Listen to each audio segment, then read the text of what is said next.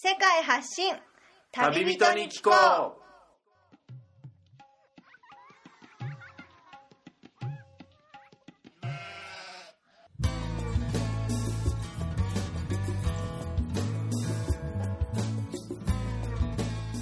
この番組は世界各地で出会った興味深い日本人の旅人にざっくばらんにいろいろなことをインタビューしていく番組です。現地での旅の話の本編と脱線話のアフタートークの2本立てでお送りします。さて今回の旅人からは世界のどんなぶっ飛び話が聞けるのでしょうか？今回は分割した前回からの続きとなっています。前回をお聞きでない方はそちらからお楽しみください。帰ろうとしたら、えじゃあ500円って言うわけですよ、えね。最終的に、はい。うんだからだったら最初から500円って言っとけよってなるんですけど、えもう片やマラウイですよ、ええ。まず呼び込み。えしつこくないそこまで。あの遠いっすもん。来てみたいな感じで、ええ。こっちあのお兄ちゃんみたいなこと言ってますけど、ええ。ガヤガヤ、はいガヤの域ですよただの、え マイルドですね。そうマイルドで、はい。まずそこが一つと違うところ、はい。はい。あとはその値段のふっかけ方？あ今さっき1000円あ500円の1000円ってバンガチ言いましたけど、ええ。こっち500円をええ。550円ぐらいです。よ ね？あまだかなりね。そうそう良心的ですよ。良心的な。だからそこから読み解けるのが、ええ。私は思うのが、えそのお金に対する執着心というか、えうん。でそれを私その言葉で表すとギラギラ感と私は勝手に名付けて、えギラギラ感が違う。バングラディッシュ。とマラウイあーまあ、マラウイはこのアフリカの諸国の近隣の中でも結構人々が温厚であそうですね。っていうふうには言われてますけど他の国からしたらそのふっかけとかぼったくりますからうんって言われてますけど、ええ。まあバングラディッシュってそもそも人口がすごく多いですよね。すごいですよ。人口密集率世界にいやそうです。そう人口密度世界一ということで、えまあこれはなんか何でしたっけ？ダーリンは、ええダーリンは外国人。ー外国人？ええ。ー、となんかそういう感じの似た感じのやつがあって、えなんかその自分の旦那さんがええ。実はそのバングラデシュの人ではい。お金持ちだったっていうのにはい。も載ってますけえど、はい。人口密度世界一をはい。この例え例えるというか、はい。表すエピソードっていうので、ええ。一番わかりやすいのが、え。野良人間ですよ、野良人間、うん、その漫画にも書いてありますけど、はあ野良人間がいっぱいいますからね。どういう状態なんですかね、うん野良猫みたい。な野良人間です。じゃあ食べ物は食べ物はその辺の道端で漁ってだったり。ですよ。だからホームレホームレスとはまた違うんですよ。えなんて言いますかね？もうの野良猫の人間っていうのをイメージしていただければええ。分かりやすいですけど、えうん、でもある種野良猫ってその辺の行動外の場所を全部ある種我が物顔じゃないですけどええそうですよ。ある種何か堂々としてるじゃないですけどね。そうですね。堂々としてますよ。あそうですか。も何の卑屈もないですもん。はあ、うん。たくましく。たくましいです。はあ。の国で生きたら本当たくましくなりますよ。あうん。うん。でもその学校とかで、ええ。そのデザイン関係のものはい。を教えてた時の、です。まあ今もマラウイでね、うん。あのオフィスで働かれてて、はいどうですか？その教えてる時そのマラウイの人たちにも接してる時の吸収の違いというか、あそこの違いですよ、ええ。そこは僕は両方の国で働いた経験は。ここはねうん。何とも言えないですけど、えまあ言えるのは、えその開発途上国と言われる人たちのデザインに対する思いというか、ええ。感覚っていうのは、はい。まあ、共通して、え。デザインってそのお金を払ってやるもんではないないっていうかそこまでも考えてないですよ。あ重きをそこまで。そうですそうです。あもうそのデザインに対する対価を払うっていう感覚もないですし。あそこまでですか？そう。このデザインだから買うっていう感覚まではあ。行き着いてないですもん。なるほど、うん。どっちもね。そもそもね満足に物がねスーパーに行っても買えるレベルじゃないとしたらそうですよ。デザインを見る余裕もないというかそのものをね、買う財布にお金が入ってないってなったら、あ確かにそれは盲点でしたね。僕たち日本人からの視点だとすると、途上国の人には、まあ、ある程度分かりやすいデザインだったり、そういうねアピール、ん。先進国とは違ったっていうの前にまずそこの前の段階としてものが買える状態にない。出会ってないですからね。出会ってないっていう表現、そう。デザインに。ああそうそうそうそう。もう出会ってないから、えあのまあマライの人に関するとえはい。まあ同じものを買いますよね。保守的だから。同じもの。同じデザイン。新しいデザインにしてもわからないから、なるほど。うん、別にバカにしてるわけじゃないです、え。これはね、うん。あのもうずっと一緒？安心感もありますよ、あええでもね前の放送で言ってましたね。マラウイの人たちはその栄養士の方のええ。放送の時に、えこうした方が豆の煮物も、はい。この葉物野菜こういうのを入れた方が栄養価的にも高いからどうですかって言っても豆に他のものが入ってるなんてありえないというふうにすごく保守的になられてて新しいものを受け入れる素地がないというかそれは言ってましたね。それ文化かもしれないですね。文化というかあそうですね。文化なのか人種なのうん。かあれですけどうん。だからそこから読み解くとえこれから先えはい。まあ僕らが頑張ってはい。あのえ援助じゃないですけどええ。それでうまいことをマライって国がえ成長してええ。うまくね先進国並みのはい。経済力を持った時にはい。そこで初めてデザインっていうのが来るんですけどもで果たしてねそういう文化なり人はい。種の人保守的な人がはデザインを欲するかっていうとまたそこ疑問だったりしますよね。そうです。想像できないけど。想像できませんね 僕たち想像できないけど。あでもそれは本当にうんオフィスで働かれててよく多分思いを巡らすことなんでしょうね翔さんは。そうそうなんですね。うんそうそうそうそう。こういうことを俺らはこの視点で、うん。俺らなりのたどり着き方で言ってるけれども、はい。彼らはいつかこの視点っていうかね言ってること分かるんだろうかじゃないですけどそうですそうです。援助しててももどかしさじゃないですけどね、うんうんうん。はまあ、まあそもそもねええ。デザインっていうのが、えあの経済が安定した上に成り立つものだと私は思うんです、えなるほど、うん、うん、まずは生きるためのものがそうですね。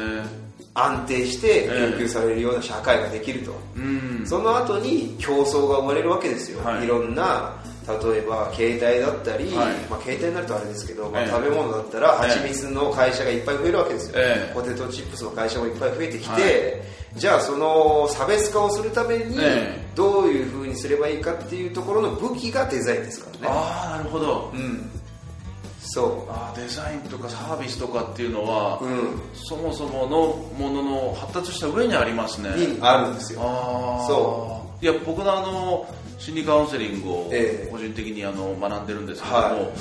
それでもやっぱり戦時中であったり、その戦後すぐぐらいの時ってやっぱり食べ物が満足に食べられないんですよね、うんそそううです。いう状態って今のその飽食の時代というふうに、うん。食べ物をね、余らせて腐らせてのこの時代からすると経済成長を終えたこの日本の状態からすると、はあのすごく鬱であったり心の病が多いじゃないですか、ええ。それがその戦前戦後ぐらいの時は全くなかったっていうふうに言われてるんですね。あそうです。っていうのはもう食べることに必死なんですよね、うんもうある種心の病に陥ってる暇もないんですよね、うんうんっていうふうにある種この心の病であったりいろんな病気っていうのは豊かさが生み出してるっていうふうにも言えるんじゃないかっていう見方も面白いですね。あるんですよ。マズローのね。そうなんですよ。はい。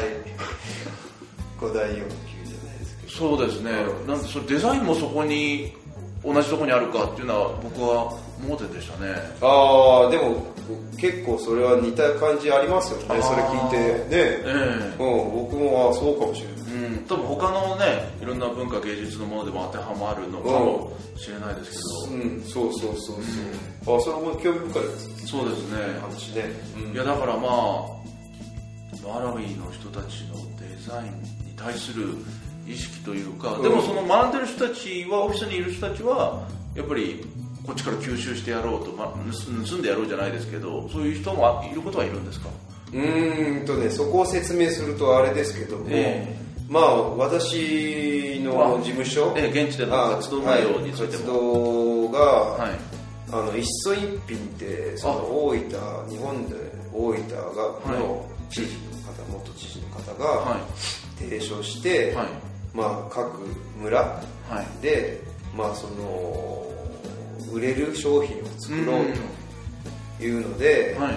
あの言われてる、まあはい。運動ですよね、うん。考え方というかはい。運動というか、スローガン。はい。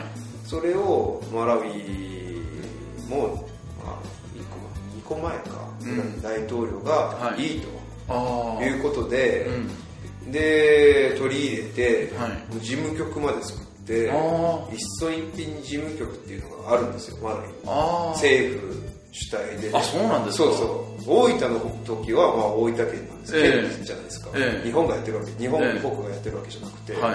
ここマラウイは、はい。マラウイ国。はい。マラウイの、えー、と国が、うん。えー、とそのそういう制度というか運動をはい。推進していこうと、はい。各地域。はいあの生産者いますよね、はい。そこで取れた例えば蜂蜜だったり、はい。ジャムだったり、はい。食用油だったり、はい。そういう売りを見つけて、はい。どうにかして売っていって所得向上、はい。国力向上みたいなはい。ところを狙うためにはい。作られた事務局なわけです、ああなるほど。一村一品事務局う。ん。でそういうところではい。私働いてまして、はい。まあ、もちろんその一村一品だから、はいパッケージしなくちゃいけないと。はい。食用油だったり、はい。蜂蜜だったり、はい。それのラベルがいるんで、はい。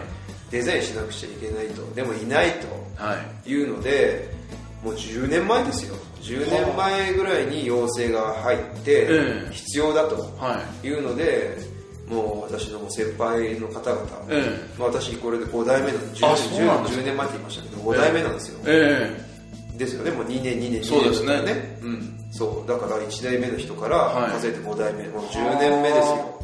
もう10年経って、ええ。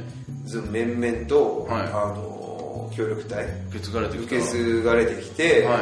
そこでデザインをしてきてるんですよね、はい。で私もそこでん。あのラベルのデザインしてるんですけども、はい。でその中にデザイナーのマライアンがいるんですけども、はでまあその彼に教えたりしますけど、はいまあまあまあその一般の人よりは、えまあ、素養はあるので、えまあ言ってることとか、はい。理解はできてますけど、はい。逆にそそ創作になると、ええ。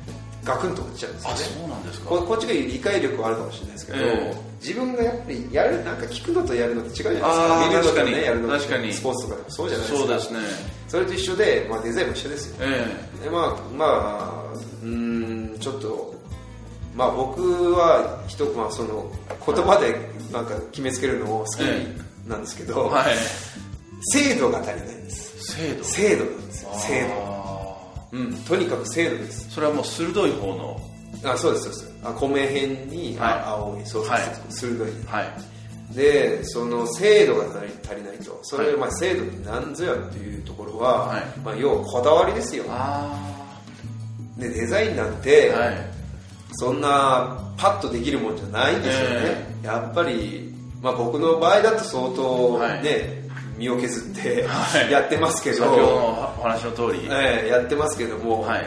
まあ、少なからず他のデザイナーの方もやってると思うんですよ。うん。でまあねデザインまあ消費者とかははい。一案しか見ないわけじゃないですか、はい。出来上がりを、はい。あこれで売られてたらこれなんだなと、はい。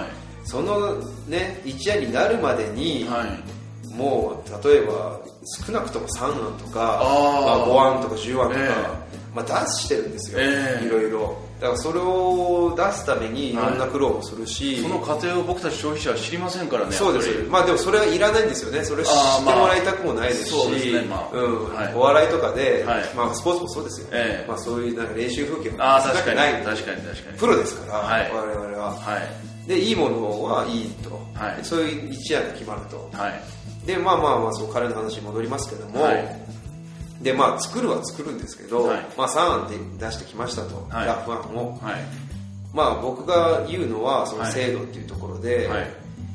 まあパッと見できてるように見えるんですけど、はい。まあそんなのはやっぱりこっちもプロなんで、はい。よく見ると、はい。もう相当ひどいところなんですよね。バラバラってなってて。あなこれどなんでこういう風な感じになってるんだろうっていうところがあはい。もう多々見受けられる。ただはい、そうだから精度が低いねっていうところが書いたりする評価だなんだったんですけど、はい。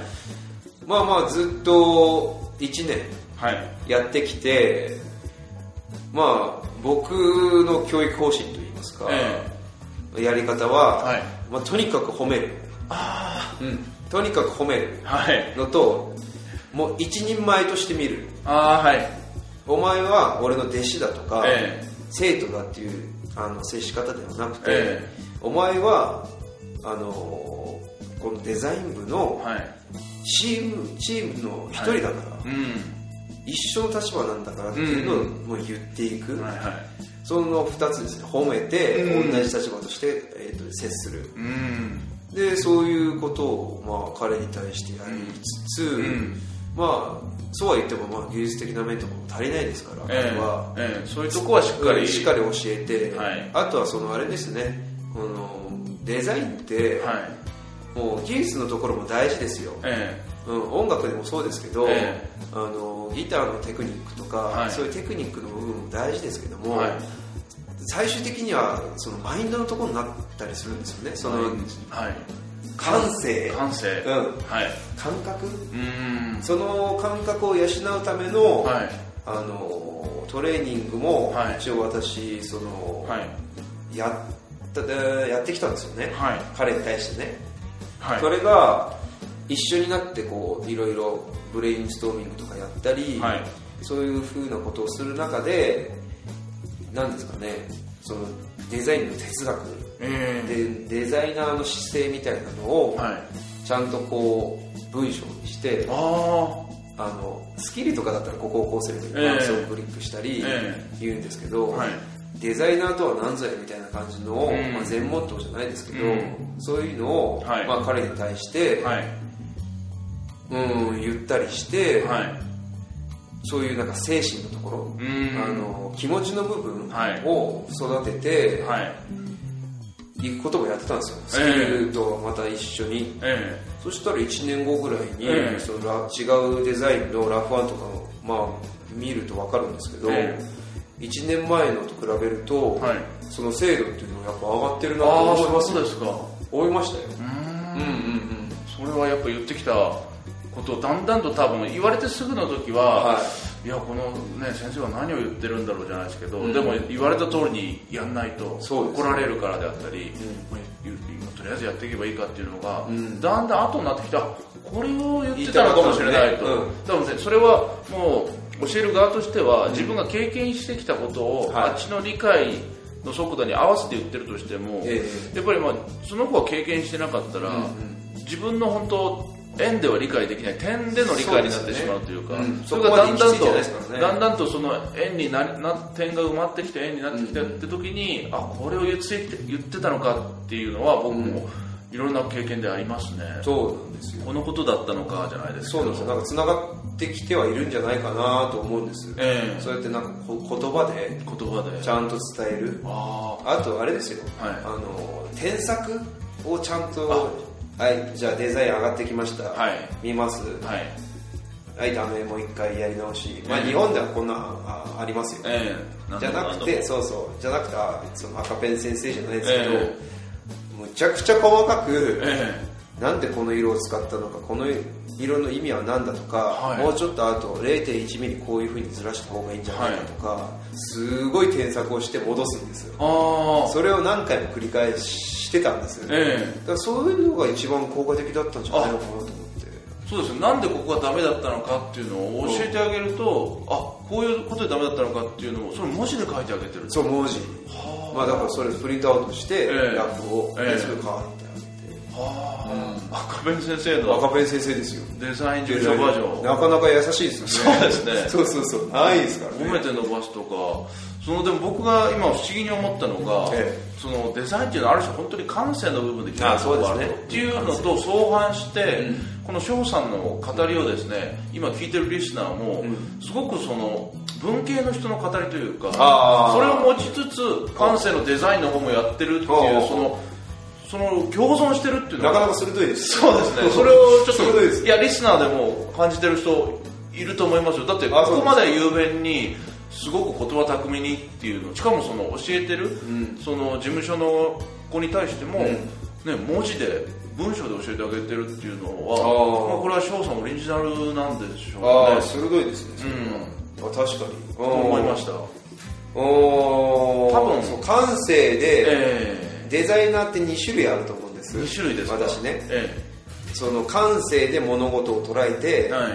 まあ絶対デザイナーだったらやらなくちゃいけないんですけど、はい。論理的に吐き出してまあ、プレゼンしていくとえいうパターン、はい。感性論理的な人間、はい。方や論理的に捉えて、はい。感性で出すとはい。いうパターンもあるんですよね、うん。で多分僕はこう論理的に捉えるんですよ。物事を。はい。で自分でこう咀嚼して、はい。で最終的にこう感性っていうところで出していく。近づけていく。そうパターンだと思ってて。もう一種類はじゃあ。もう一種類はもう感性でパッて捉えて。まあはいはいはい、うんうんそこだけで勝負。そう、うん、勝負するっていう。天才系の人はそういう、ね、そうアートはもう感性あ。感性だから。なるほど。うんまあ、アートとデザインって違いますから、ね、あそこの違い僕は気になりますね。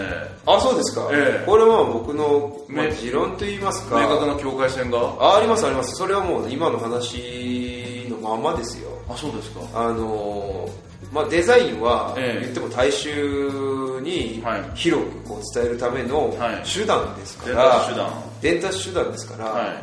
こうまあ世俗的といいますえか、え分かってもらうことが目的ですから、はい。そういうなんですかねもうミーハーですよ、ええ。そういう時代の流れを、はい。うんちゃんとはい。理解して、はい。咀嚼して、はい。ちゃんと説明する、うんできるか。そういう今のこの風潮に合合ってるのかと、はい。それをなんか分かりやすくこあうねかっこいいなんかレイアウトとか、ええ。色使いとか、ええ。そういうので表現するわけですよ。ーそう考えると、ある種ムーブメントって言われる世の中のブームだったりっていうのは、えある種そういう人たちそういうものが牽引して作られたものいやいやそうですよ。言えますよね。まあ歌でもありますけどね。ええ。時に起こせばないですけど。まあ昔の歌で。そうで昔だいぶ昔ですよ、え。え私昔の人間なんであれですけどいやいや。あのねそうですよ、ええ。ムーブメントなんてええ。起きるもんじゃなくて起こされてるものですから、でもそれはそういうデザイナーであったり、うん、そういう仕掛け人がいますからね。仕掛け人ですね。はい仕掛け人がいますから、ええ。そういうのがデザインです。でまあさっきね、まあ、おっしゃられたあ違いと。芸術は、はい。もうじ言っちゃったら自己満。自分のもう表現。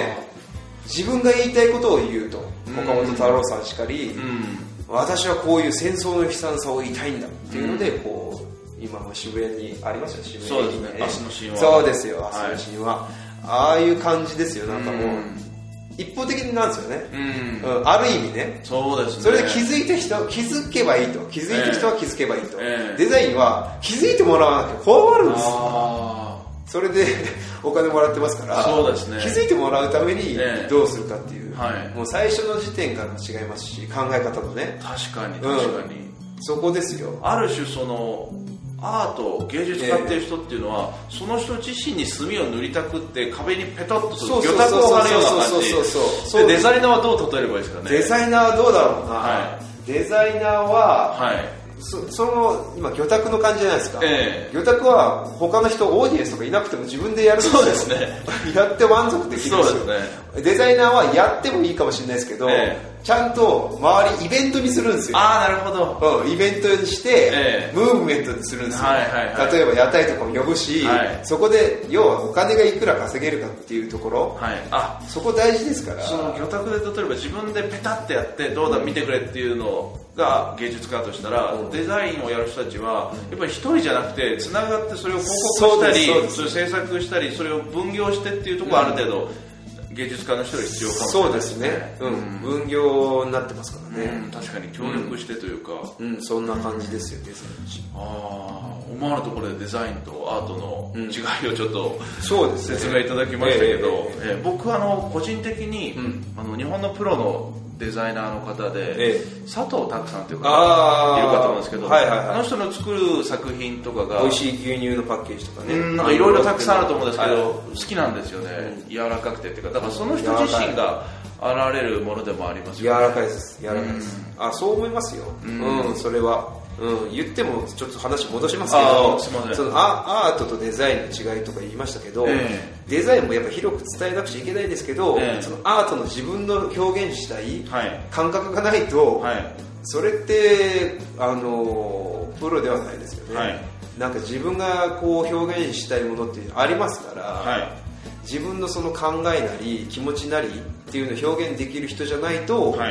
やっぱデザイナーとは言えないんじゃないですかね。うんそう思いますよ、いやそれは言えてると思いますね、ぜひこの翔さんの作品も番組のブログのページにあですね。ねいくつかこの貼らせていただいてありがとうございます。はい、リスナーの方々にもぜひ見てほしいんですけどそれも、はありがたいですね。はい。この翔さんが、えこのマラウイにリロングウェイにお住まいになられてて、ええ。はい。時々、ええ。この隊員の人たちを集めて、ええ。ある会を催してるっていう風なのをほ聞いたんですけども。あそうですね。はい、そうですね。その名もね名字が岩下さんということで岩下。会というふうに。まあそうですね、はい。そうですね。ちょっとこれをちらっと聞いてですね僕はまだ参加とかはしてないんですけど、はい。これもある種の後継者育てじゃないですけどそういうよ要素というか、えやっぱりこの自分で先ほどもね、はい。あの今デザイン事務所の方えで、えマラウイチに教えてると、はいはいそういうものを、ええ。その専門でやられてるデザイン以外にもええ。翔、さんはすごく多趣味で、えいろいろなその文化だったり、はい。そういうものカルチャーまあサブカルですよね。サブカルと呼ばれるものにも、ね。ええ。はい。あとはその大会系的なとか BL 的な要素というか、あ BL、ええ。ボーイズラブですね、はい、そういうことも含めて人を動員して集めて何かやるっていうことにお興味を持たれてるっていうふうに、ああそうですね、はい。そのうん。それは思ってますね、ええ。その形として今岩下会っていうのを、はい。あのこれ多分 Google で検索したりしても出てこあそれはもうないぐらいなししないでください。しても出てこないぐらいなないです。まだ今のところはうんクローズドサークル。ですクローズドなものですけど、はいええ。コンセプトというか、ええ。大体もう今何人ぐらい集まってえもう20人ぐらいいるんじゃないですかねメンバーは。はあ。うん。えこれマラウイに住んでる滞在してる日本人だけで20人あそうそうまあ隊員ですよ。ああまあまあ。ほとんどはね、ええ。うん。でも催し物としてのどんなはいことを、いやもうそれはね、はい。口で説明するのは難しいですよね。ああそうですか。なかなか。はい。まあまあまあまあその、はねいろいろねはい。説明難しいですけどのただの飲み会ではないっていうことは確かです。なるほど。うんまあわかんないですよ。みんな、ええ。皆さん、ええ。皆さんがどう思ってるか知らないです。けど、ええ。あのその会に参加されてる方はね、はい。でもまあ私が思ってるのは、はい。みんな楽しいのが一番いいのかなと、うーん。楽しんでいただければ、うん。それで私は満足です、それプラスあのこの放送の前におっしゃってたのが、岩下会の次にそのアフターというかその後で岩下塾というか、そういうまあ概念としてうん。すごく計画しているものがあるああそうですね。おっしゃってましたね。そうですね。これは後々というか。そうそう。それはね、えあのーまた考えてはいるんですけど、えまあ僕は生きる上というか、まあ、壮大なテーマになっちゃいますけど。お願いします場作りというね、うん。うん。場作りっていうところを今後こう生きていく中ではい。やっていきたいなっていうのがあるんですよね、うん。場づなんか場作りも一つのデザインだったりしますから、ああなるほど。その場作りの一環として、はい。そのまあ、先ほどおっしゃられた岩下会はい。なりその岩下塾なりっていうか、そういう場を作って、はい。い、ろんな人たちが来てくれると、はい。でその中でまあちょっとでもよくっていいんですけど、はい。学び。学び学びというかうん気づきですかね。きっかけ、うん。うんきっかけかな、はい。うんそういうのはい。が少しでもあれば、はいいいなっていうとこは思ってるんですよ、はい。そういうなんか空間っていうか、はい。場作りですね、はい。そういうのがでしていきたいなっていうのがはい。私のテーマではい。あるんですよね、うん。例えば今僕らよりももっと若い世代の人たちだと、うん。インターネットを使って、うん。スマートフォンを使って、うん。ある種自己完結じゃないですけど、うん。まあそのインターネット上のアプリツールを使って、そこの中でのコミュニケーションっていうのが、うん。すごくねたくさん便利に、うんうん。あのまあ、ある種過剰になってきてる中で、うん。この先ほどおっしゃった場作りっていうのは、うん。直接そのネットを通してバーチャルな中ではなく、もうもう向き合ってというかライね。ライブという、それが好きだっていうふうにおっしゃってましたね。そうそうそうやっぱねライブですよ。私はい音楽好きなんですけど、えやっぱねライブその熱量がやっぱ違いますからね。うん。その実際まあ音楽なんてえ家でええ。聴けばいいやとか、えヘッドオンして聴けばええ。一番最高だとか、ええ。それは各おのの楽しみ方ありますけど、はい。ライブはまた違いますからねあの普通に聴く。ね。ある種でもそれ今 YouTube 当たり前の時代になって、えわざわざそのライブに何千円かけていくよりはそうでしょ例えば映画館に何千円だ1800円かけていくよりも、ん。まあレンタルで借りる YouTube で見るで、そう何が違うのって言ったら感動なんでしょうね。そうあのねやっぱりそこははい。もうおじさんなのかなと思うんですけど、い、やちょっとそれはおじさんたわごととしてね、ええ。聞いてもらえるとあれですけども、ええ。まあ、聞き流してもらいたいんですけども、まあ、押し付けるわけではない。ないですないですけども、あのーやっぱり人間生きてるんですから、はい。ちゃんと五感っていうのがあって感じる力っていうのがあるんですよ、番組の途中ですが収録時間が長くなりましたのでこの回を分割しました。次回もこの続きでお楽しみください。